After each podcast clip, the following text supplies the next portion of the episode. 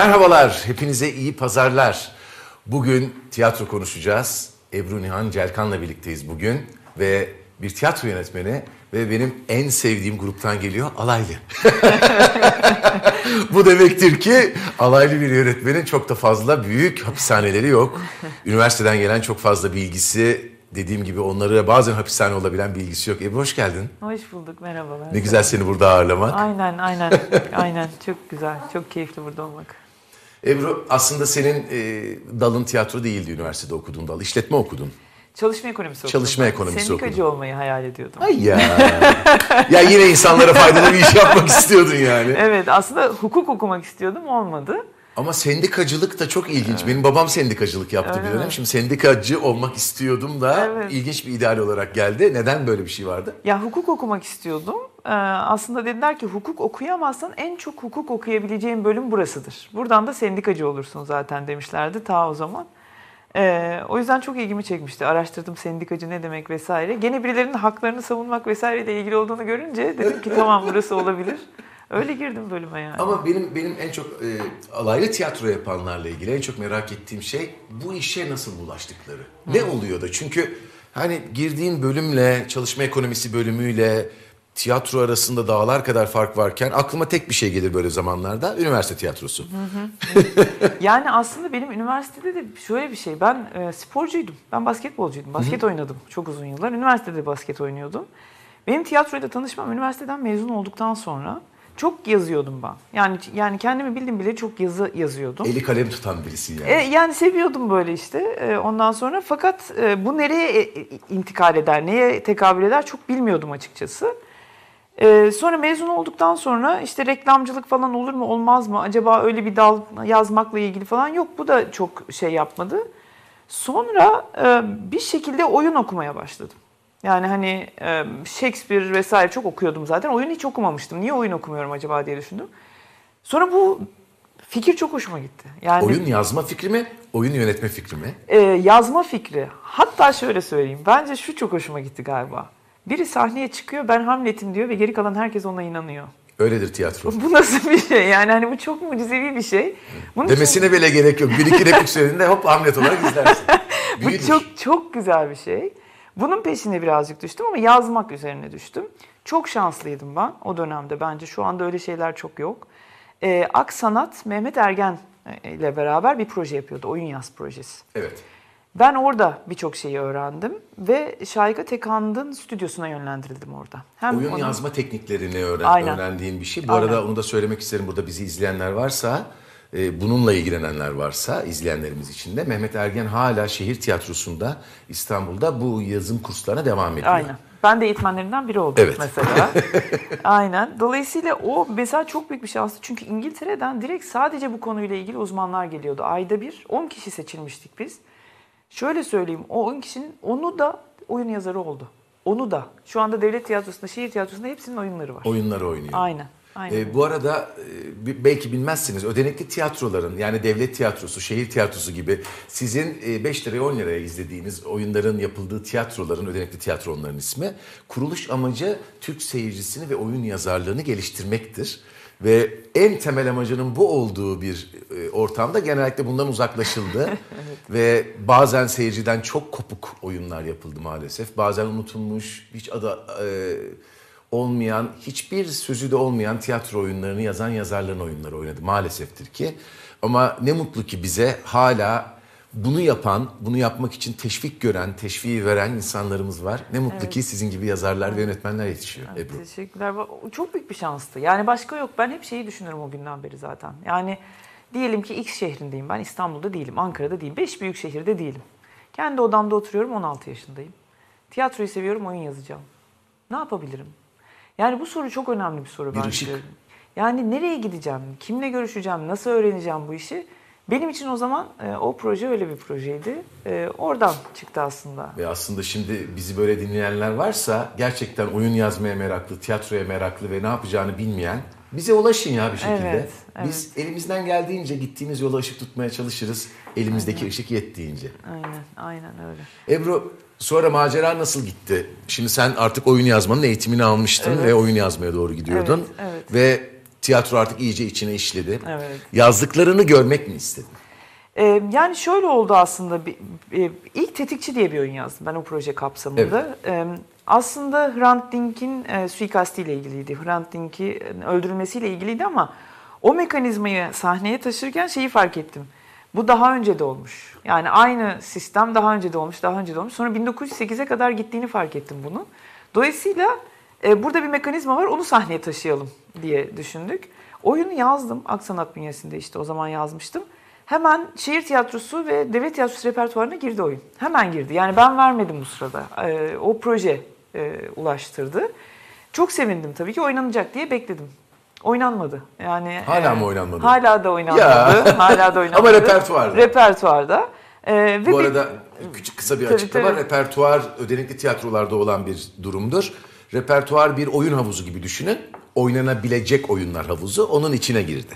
Evet, Hani şimdi aynen. kafalarda soru işareti kalmasın. Aynen. E, fakat bazen telefonlar da aldım bölgelerden. Biz burada oynamak istiyoruz ama Trabzon işte zor falan gibi hani böyle şeyler. Niyet de gördüm.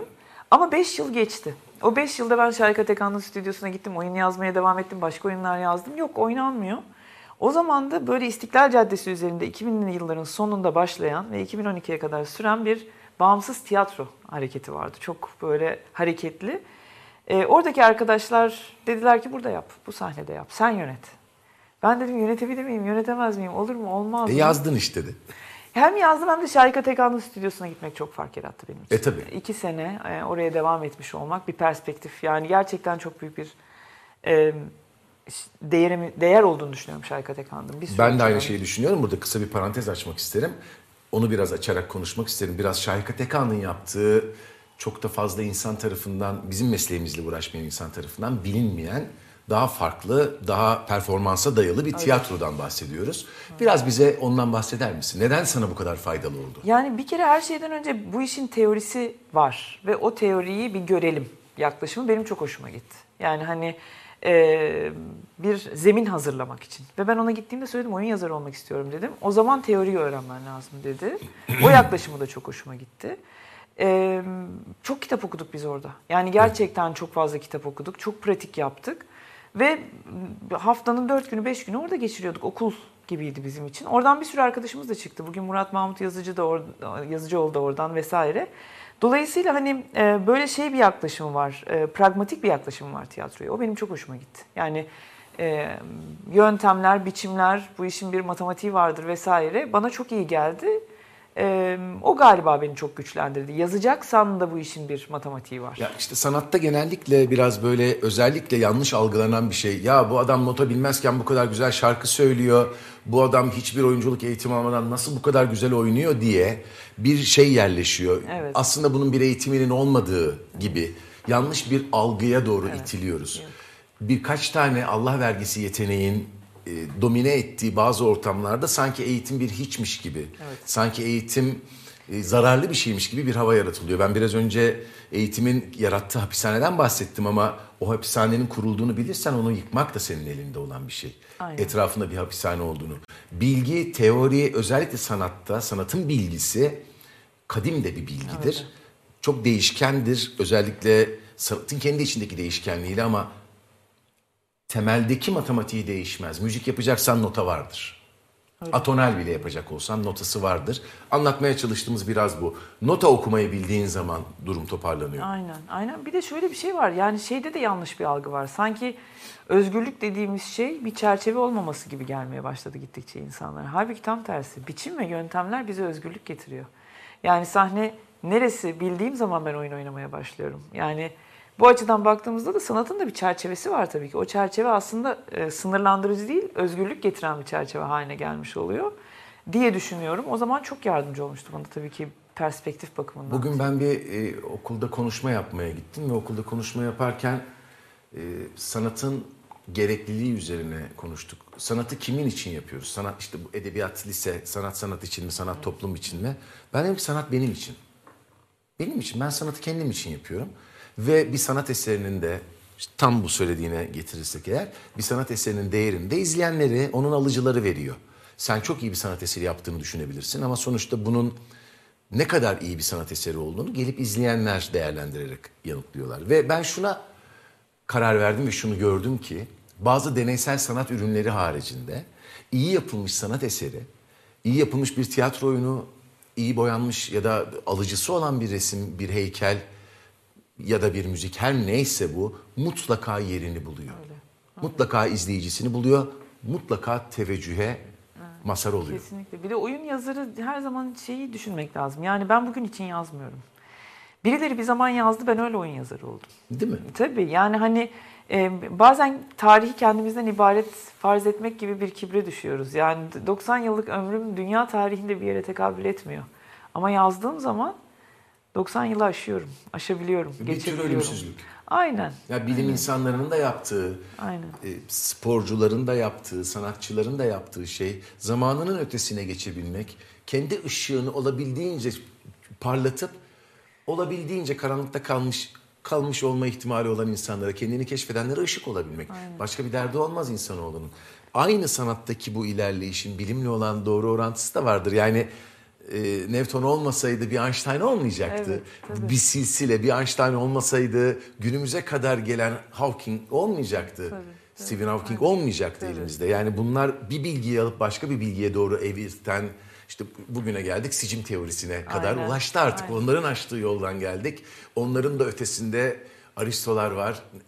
Ya kimler kimler var. Saymakla bitmeyecek bir tarihsel silsile. Biri bir fikir ortaya atıyor. İşte atom diye parçalanamayan bir şey vardır diye milattan önce söyleniyor da te aradan 20 tane yüzyıl geçtikten sonra atom bulunuyor ve atom parçalanabiliyor. İşte oradan çıkan gücü kullanabiliyorlar gibi akıl almaz bir süreç, bir elden ele ulaştırma. Aynen öyle. Biz şimdi e, Şayka'nın da çok üstünde durduğu gibi bizim ışığımız, bizim sözümüz ne zaman yazılmışsa o zaman yazılmıştır. Milattan önce de yazılmış olabilir. Milattan sonra da dün de yazılmış olabilir. Bizim sözümüz onlar. Ve biz o sözleri iletiyoruz e, ve günümüzün sözüyle, günümüzün hayatıyla iletiyoruz. Bunu fark etmiş olman çok mutluluk verici. O zaman bir zamansızlığın içinde kalıyoruz değil mi? Evet, evet. Zaman bizim hapishanemiz olmuyor. Ve çok özgürleştirici oluyor. Yani şimdi bazen e, çok daha yaşı e, şey olan hani böyle 18'ler, 19'lar, 20 yaşlarındaki e, insanlarla karşılaştığımda yani işte şey diye başlıyorlar sözü. Yani bu ülkede diye başlıyorlar. Ben de diyorum ki şimdi Asıl bu ülkede. Asıl bu ülkede ve yani bu ülkede derken de şöyle, şöyle bir yerden de yaklaşmak lazım. E, hiçbir şey sonsuza kadar sürmüyor. Kesin bilgi hashtag. Yok. Böyle bir şey yok, örnek yok.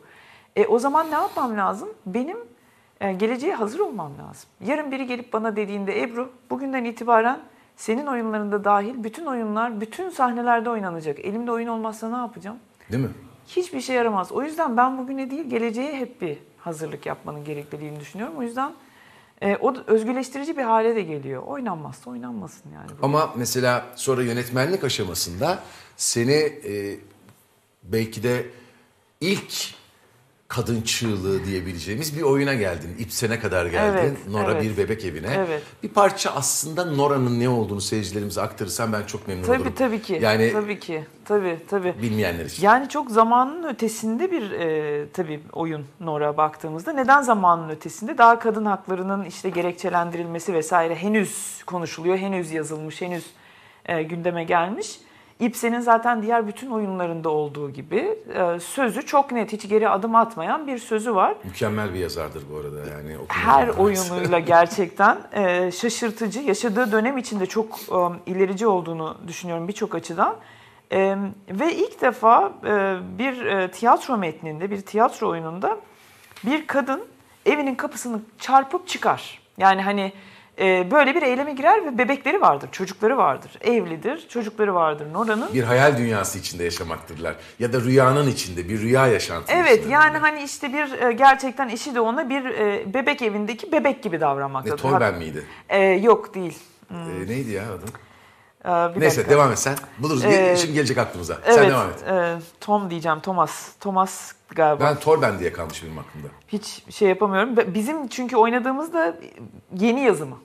Ee, İskoç bir yazarın. Aa, yeniden ele aldığı bir... Aynen, aynen. Ee, Steph Smith'in yeniden yazımı. Peki oyunu. neden yeniden yazma gereği duymuş? Ee, şöyle diyor. yani nasıl açıklıyor bunu? Şöyle diyor aslında eskimedi bu hikaye diyor. Çok önemli bir şey söylüyor. Sadece kadın hareketi bir yol aldı bu yüzyılda diyor.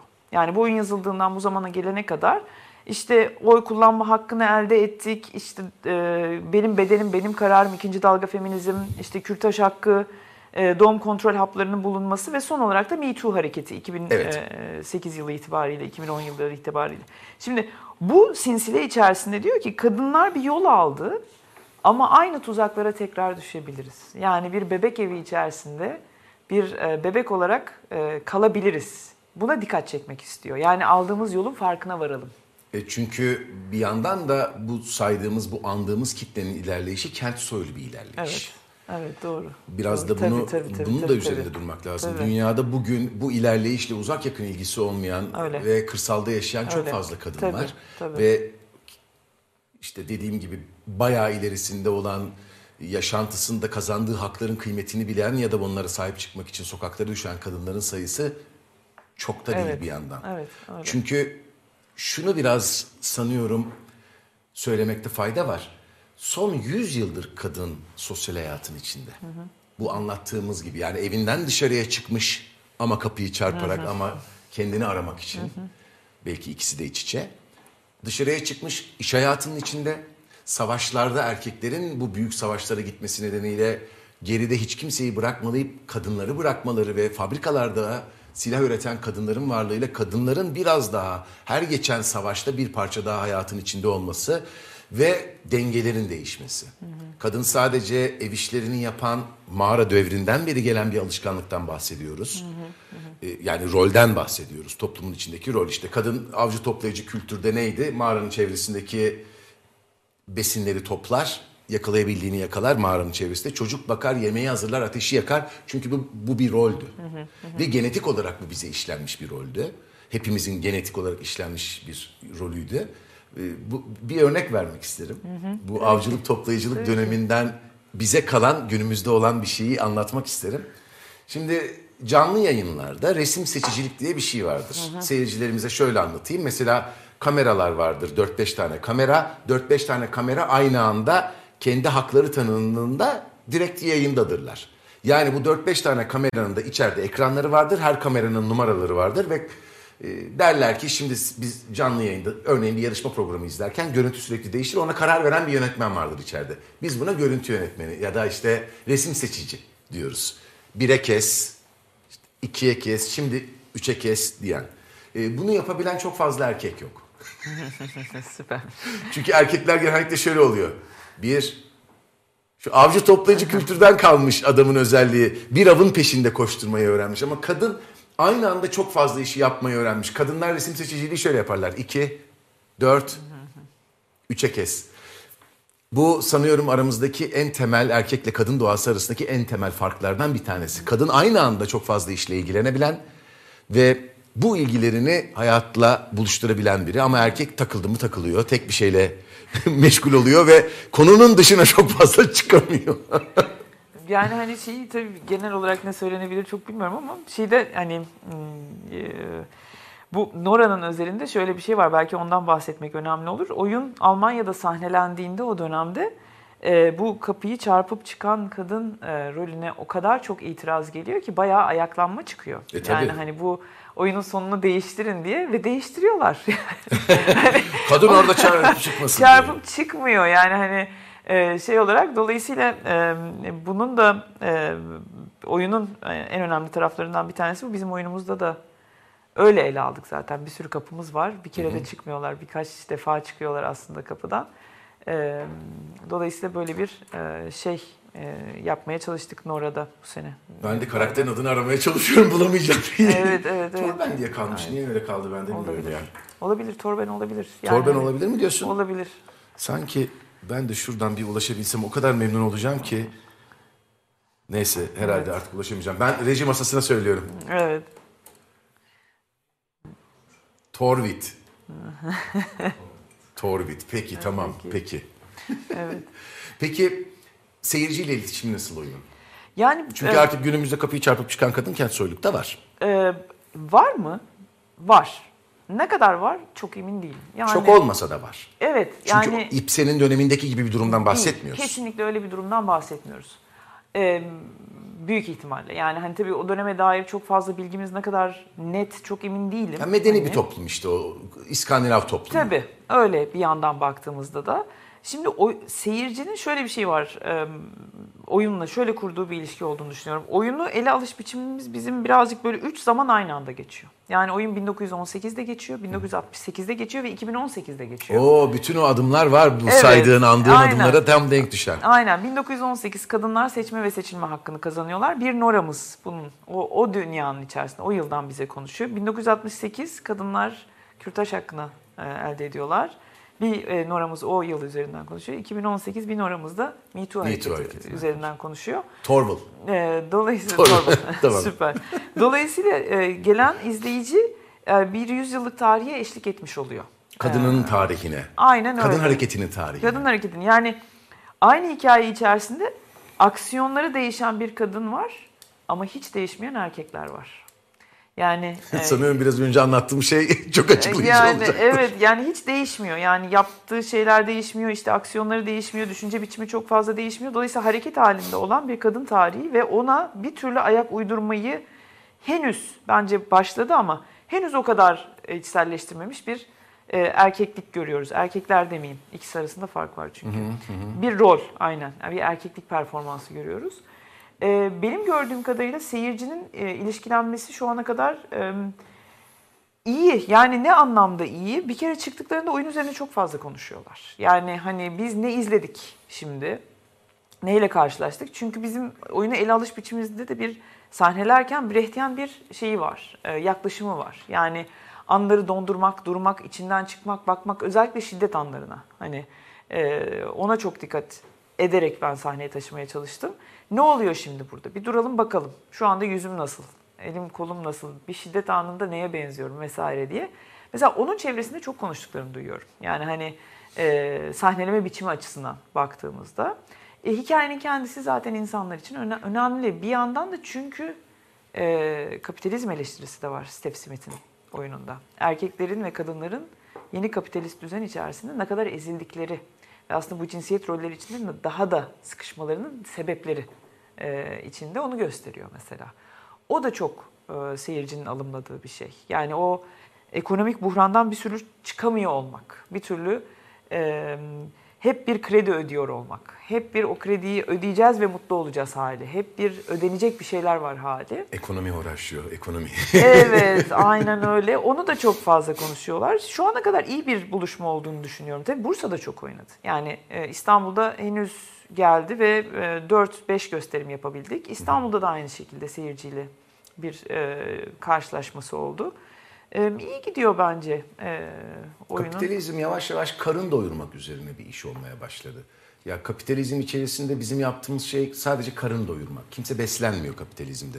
Yani sanatla, sporla, bilimle ve onların ürünleriyle beslenmek yerine sadece sıradan geçiştirmeler halinde karnımızı doyurmak konusunda birleştirdi bizi kapitalizm. Yani bir de şu hale geldi. Mesela hayallerimize bakalım, kendi hayallerimize bile. Ben 42 yaşındayım. Yani 20'li yaşlarda bir ev alma hayali içerisindeki bir yeni üniversiteden mezun bir gençken bugün kirayı nasıl öderiz? Kirayı nasıl öderiz ya Tabii ya, aynen öyle. Yeni bir araba almaktan hiç arabam olacak mı?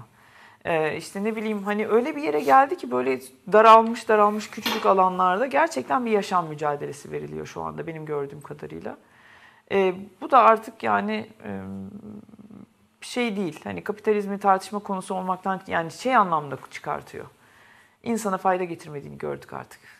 Ama işte şöyle bir şey var. Kapitalizm sermaye ile birlikte işlediği için, sermayenin göbekten bağlı olduğu durumlar bizim yaşamsal durumlarımız olduğu için şunu çok net görüyoruz. Kapitalizm öldü. Evet. Yani bu, bu sistem öldü ama yeni sistem de doğmuyor. Evet. O yüzden Amerika gidip kendisine 70 küsür yaşında Amerikan tarihinin en yaşlı başkanını seçiyor. Çünkü o sistemi devredebileceği kimse yok Amerika'nın. Sadece onu biliyorlar ve onu devam ettirmeye çalışıyorlar. İşte 70 küsür yaşında yaşlı bir adamı alıp Amerikan başkanı yapıp her ne kadar dinç dursa da Aynen. kafası eski bir adamı alıp Öyle. eski bir modeli sürdürmeye çalışıyorlar ama görüyorsun. O sistem öldü. Olmuyor. O sistem öldü ve bu sistemin yenisi doğmadığı için de insanlar müthiş bir çaresizlik içindeler. Çünkü bazı insanlar çözümü de kapitalizmden bekliyorlar. Böyle bir sıkıntı var. Yani sorunun olduğu yerde çözümü arıyoruz.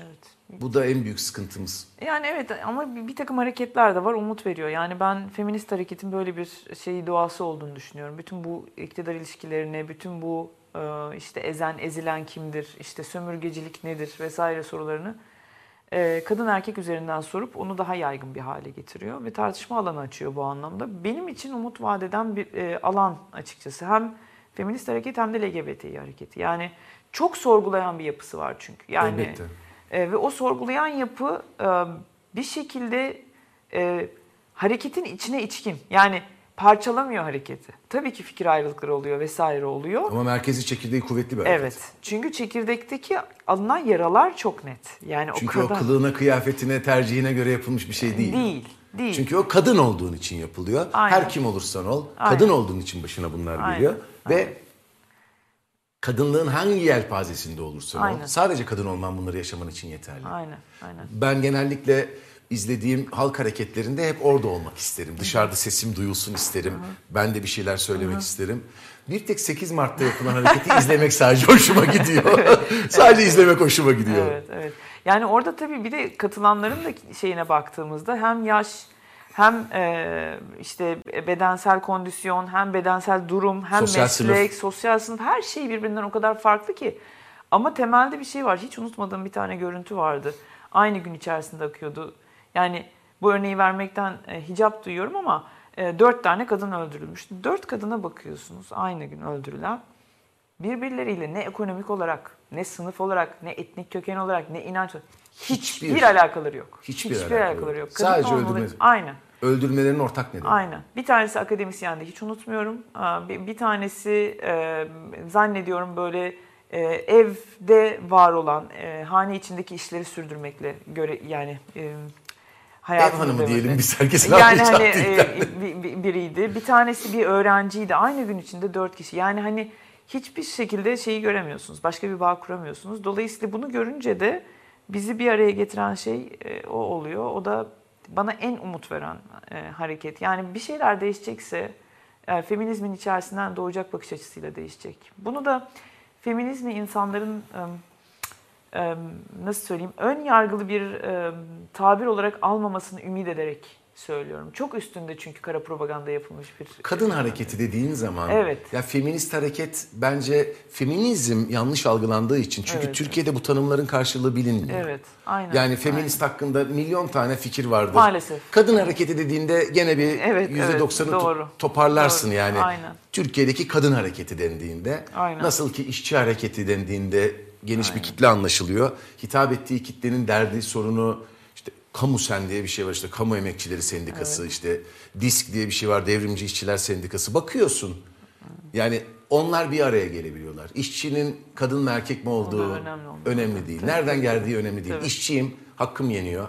Ee, burada hakkım yeniyor, şurada hakkım yeniyor, şu fabrikada yeniyor. Yani bir lastik fabrikasında çalışan e, erkek işçiyle bir konserve fabrikasında çalışan kadın işçinin yaşadıkları şey aslında aynı şeyler. Evet, evet. O, bu bu kapsayıcılığı bence olabildiğince basit algılamak ve algılatmak e, temel görevimiz olmalı da. Evet. Söylemimize işlemeli aynı zamanda bu. Çünkü feminist hareket tamam.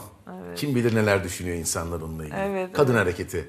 Türkiye'deki kadın hareketi ve dünyada da çok etkili. Evet dünyada da çok etkili çünkü dünyada da aslında bu da bir ön yargı. Mesela ben Almanya'da uzun bir süre kaldım. Orada hani sanki her şey hallolmuş gibi bir şey, algı yaratılıyor insanların zihninde. Yok böyle bir şey yani. Hiç Hani öyle bir şey yok. Farklı katmanlarda da olsa benzer bir takım yerlerde kesiştiğimiz çok ciddi e, hareketlerin yan yana gelmesi gereken durumlar olduğunu görüyoruz yani. Orada da öyle sorun halledilmiş falan değil. Hatta dünyada toplumsal cinsiyet uçurumunu kapatmış ülke yok. Yok yok bulamazsın. Yani. Yani bunu İskandinavya'da da bulamazsın. Aynen hiç yani çalışıyorlar en çok onlar efor sarf ediyorlar bunu ana akımlaştırıyorlar. Hükümet değişse bile devlet politikası halinde.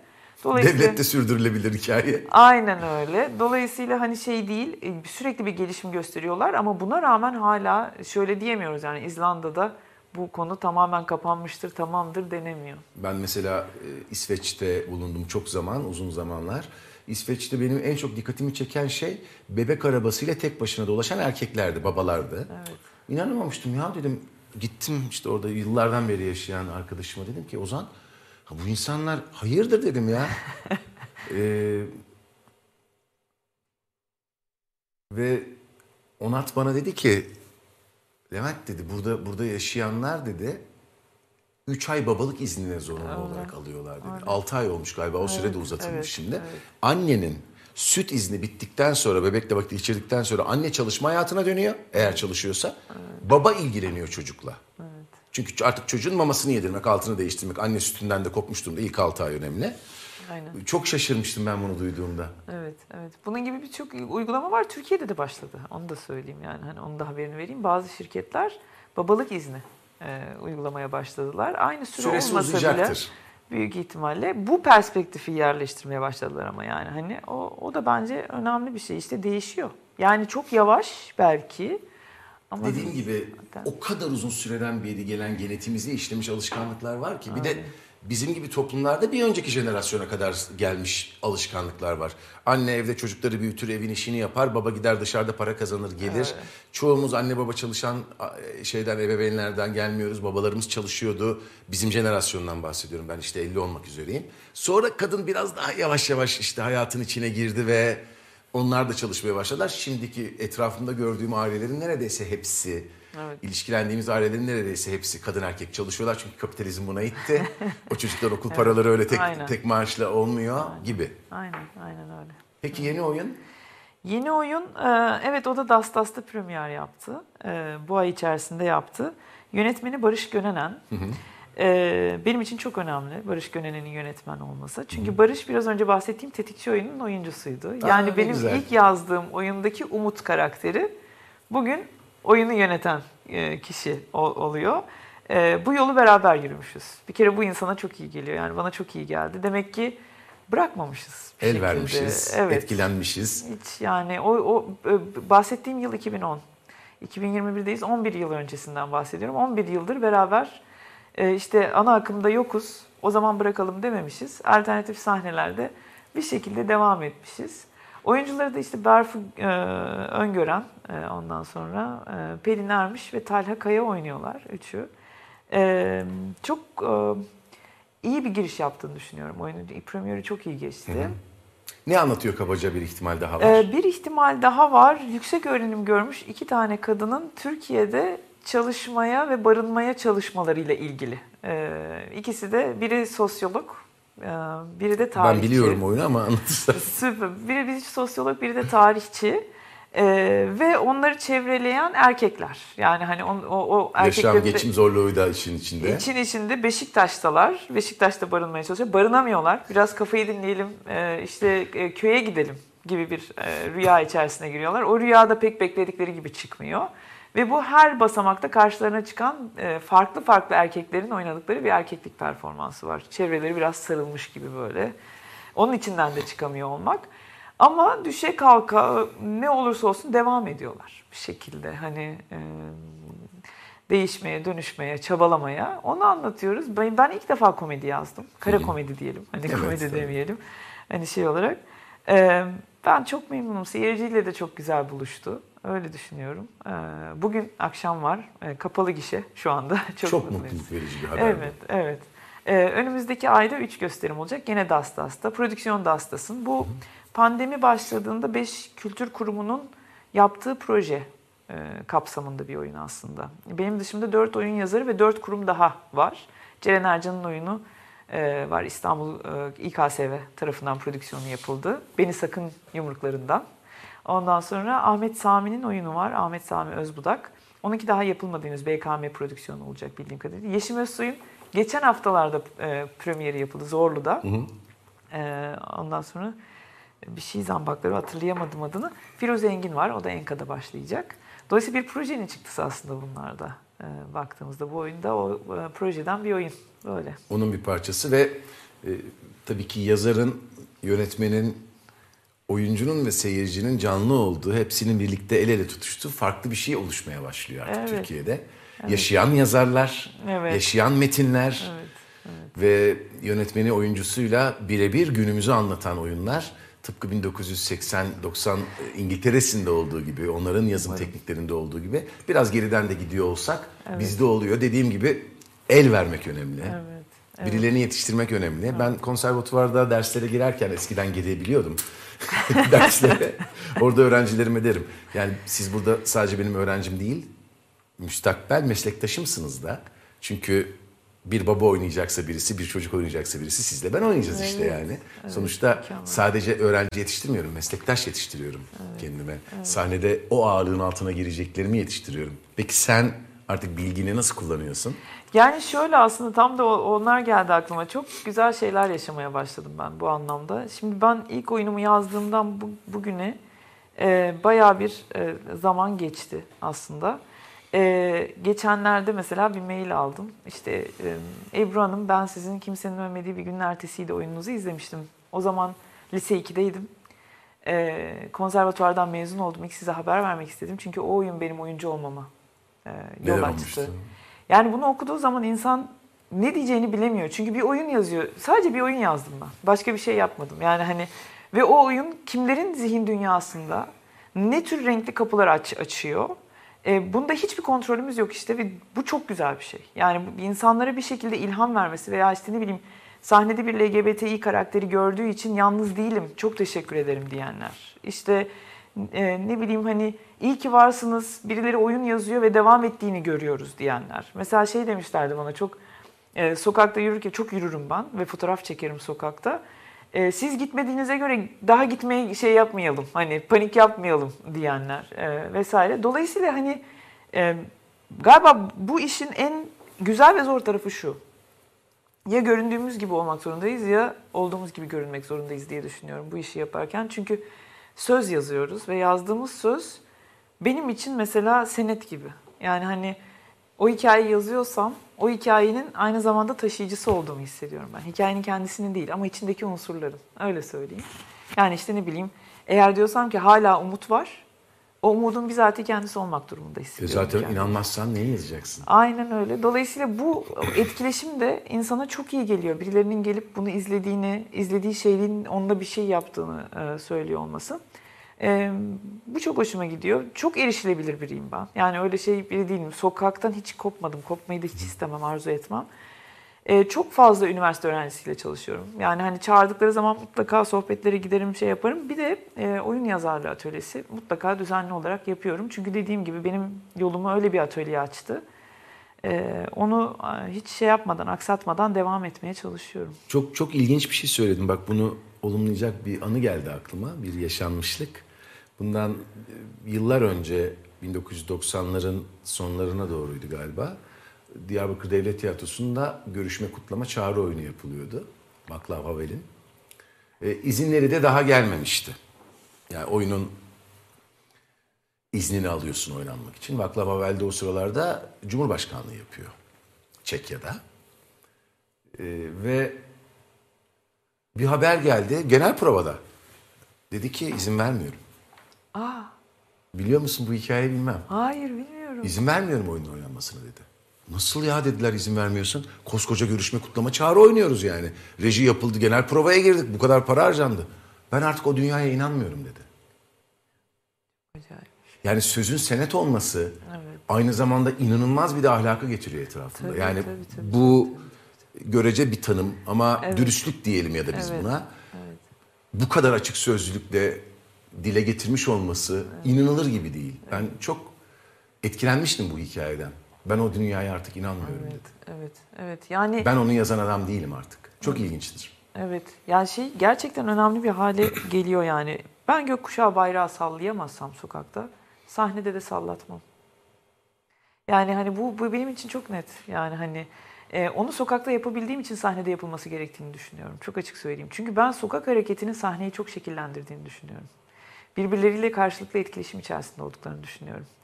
Ee, en büyük korkularımdan biriydi. Geziden sonra tiyatro yapılır mı yapılmaz mı? Koronada korkmadım ben. Geziden sonra yapılır mı yapılmaz mıdan çok korkmuştum. Yapıyoruz işte. Yapıyoruz ama bu kadar e, performansın per- şeyin iç içe olduğu bir yer, per- o anda happening'in bu kadar güçlü olduğu bir yerde bu duyguyu yaşadıktan sonra bir daha insanları bir salona sokmak ve şimdi bunun replikasını yapacağız demek zor bir şey gibi gelmişti bana. O yüzden e, bir de hani oyun yazarı olarak da kendimi öyle görüyorum. Sokaktan kopamam dediğim o. Yani Hep sokak var. Evet, olmalı. Bence olmalı çünkü işte diyoruz ya kendimizi sahnede görmek istiyoruz artık. Kendi e, şu anda sokaklar çok aslında e, benim olduğum hareketler anlamında çok hareketli. Dolayısıyla sahnede de o hareketin karşılığını görmek iyi gelir insanlara diye düşünüyorum. Valla benim benim umudum açıkça söylemek gerekirse Türkiye'deki sosyolojik değişimde birkaç tane yapının içerisinde bunların en önemlilerinden bir tanesi de kadınlar. Evet.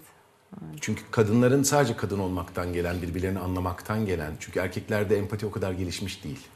Erkek deyip geçebiliriz ama erkeklerin yelpazelerindeki ekipler birbirlerinden çok farklılar. Evet.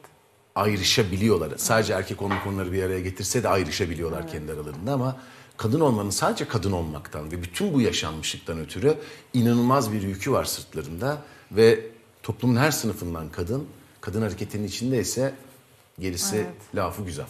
Evet, evet. Yani hani onu da sahnede görmenin insanlara bir şekilde iyi geldiğini düşünüyorum. Tabii ki hareketin kendisini değil ama hareketi besleyen hikayelerin öyle söyleyeyim. Peki bu kadar sokaktasın, bu kadar hayatın içindesin ve bir yazarın aklı da hiç durmaz. Evet. Konular birikir bir yazarın aklında. Dur şunu da yapayım, dur bunu da yapayım. Aa bak bunun hakkında bir şey yazabilirim, dur onu da bir tarafa atayım dediklerinde obur musundur mesela? Dur 3-5 iş aynı anda yapayım mıdır? Yoksa bir Yok. işe odaklanıp Yok yapayım? orada çok Alman e, stereotipi üzerinden gideyim. Çok böyle spesifik hani bu konumuz bu bununla ilgili şimdi önümdeki iki yılı buna ayıracağım deyip gerçekten o konuda çalışıp öyle yazmayı tercih ederim. Yine kadın hareketi mi olacak? Ee, yazdığın şey. Yani hani çok kadın hareketi olur mu olmaz mı onu bilmiyorum ama mesela bağımlılıklarla ilgili yazmayı düşünüyorum şu sıralar. Neye bağımlıyız, neden bağımlıyız, ne oluyor da bu başımıza Genel anlamıyla geliyor. bağımlılık. E tabii yani hani çünkü şey İnsana, maddeye, her şey yani her şeye bağımlı. başarısızlığa yani o da bir bağımlılık ya hani başarısızlık ve Mutsuzluk. yenilgi bağımlılığı. Mutsuzluk hani, bağımlılığı. Evet öyle bir şey de var. Hani birazcık bunları düşünüp e, oradan e, şey yapıp neden kadın hareketi bize umut veriyor? Tam da buradan çünkü ona iman etmiyor. Yani o başarısızlığa, yenmeye, yenilmeye böyle bir şeyin O peşinde kabul değil. edişe. Hiç böyle bir sınır içerisinde değil ki. Yani hani sözünü söylemeye bugün de devam ediyor, yarın da devam ediyor. İstanbul Sözleşmesi feshedildi zannediyor birileri mesela. Yani hani o- gerçeklik başka bir gerçeklik, kadın hareketi gerçekliği başka bir gerçeklik. Ne başarıya e, bağımlı, ne başarısızlığa bağımlı. Böyle bir bağımlılık içerisinde değil. O yüzden bu kadar hareketli bence zaten. Yani böyle sınırlar koymuyor kendisine gibi geliyor bana. E, bunun üzerine düşünüyorum bu sıralar bakalım. Ay ne kadar güzel. Evet. Ebru çok teşekkür ederim Ben çok için. teşekkür Çok güzel, çok keyifli bir zaman Ben çok geçirdik teşekkür seninle. ederim. Evet. Söylemek istediğin son bir şey var mı? Ee, yok sadece şeyi söyleyebilirim belki. Hani e, izleyen belki biri vardır. Ben yaptığım her şeyi 16-17 yaşındaki genç biri izlerse diye yapıyorum. Her şeyi tek bir kişi için. Belki şu anda izleyen biri vardır. Ee, hiç yani tek söyleyebileceğim şu. En az bu stüdyodaki insan sayısı kadarız. Hep öyle söylüyorum ben. Yani o yüzden bence 5 kişi çok önemli. Şu anda bu stüdyoda 4 kişiyiz. Bir de izleyen kişiye sesleniyorum. Ee, hiç e, şey yapmaya gerek yok yani. Ee, yüzü yere düşürmeye hiç gerek yok bence. Ee, yolumuz var. Yolumuz var. Ay, yani. Ne kadar güzel söyledin Ebru. Biz çok kalabalık görünen bir azınlığızdır. Evet, evet. evet öyle. Hadi gelin azınlığımızın bir parçası olun. Evet. Evet sevgili seyirciler Ebru Nihan Celkan yazar ve yönetmen bugün konuğumuzdu. Onunla yeni yaptığı projelerden, kadın hareketinden, dünyadan, ülkemizden konuştuk. Umarım siz de bu sohbetten en az benim kadar keyif almışsınızdır. Hepinize iyi pazarlar dilerim. Sevgiler.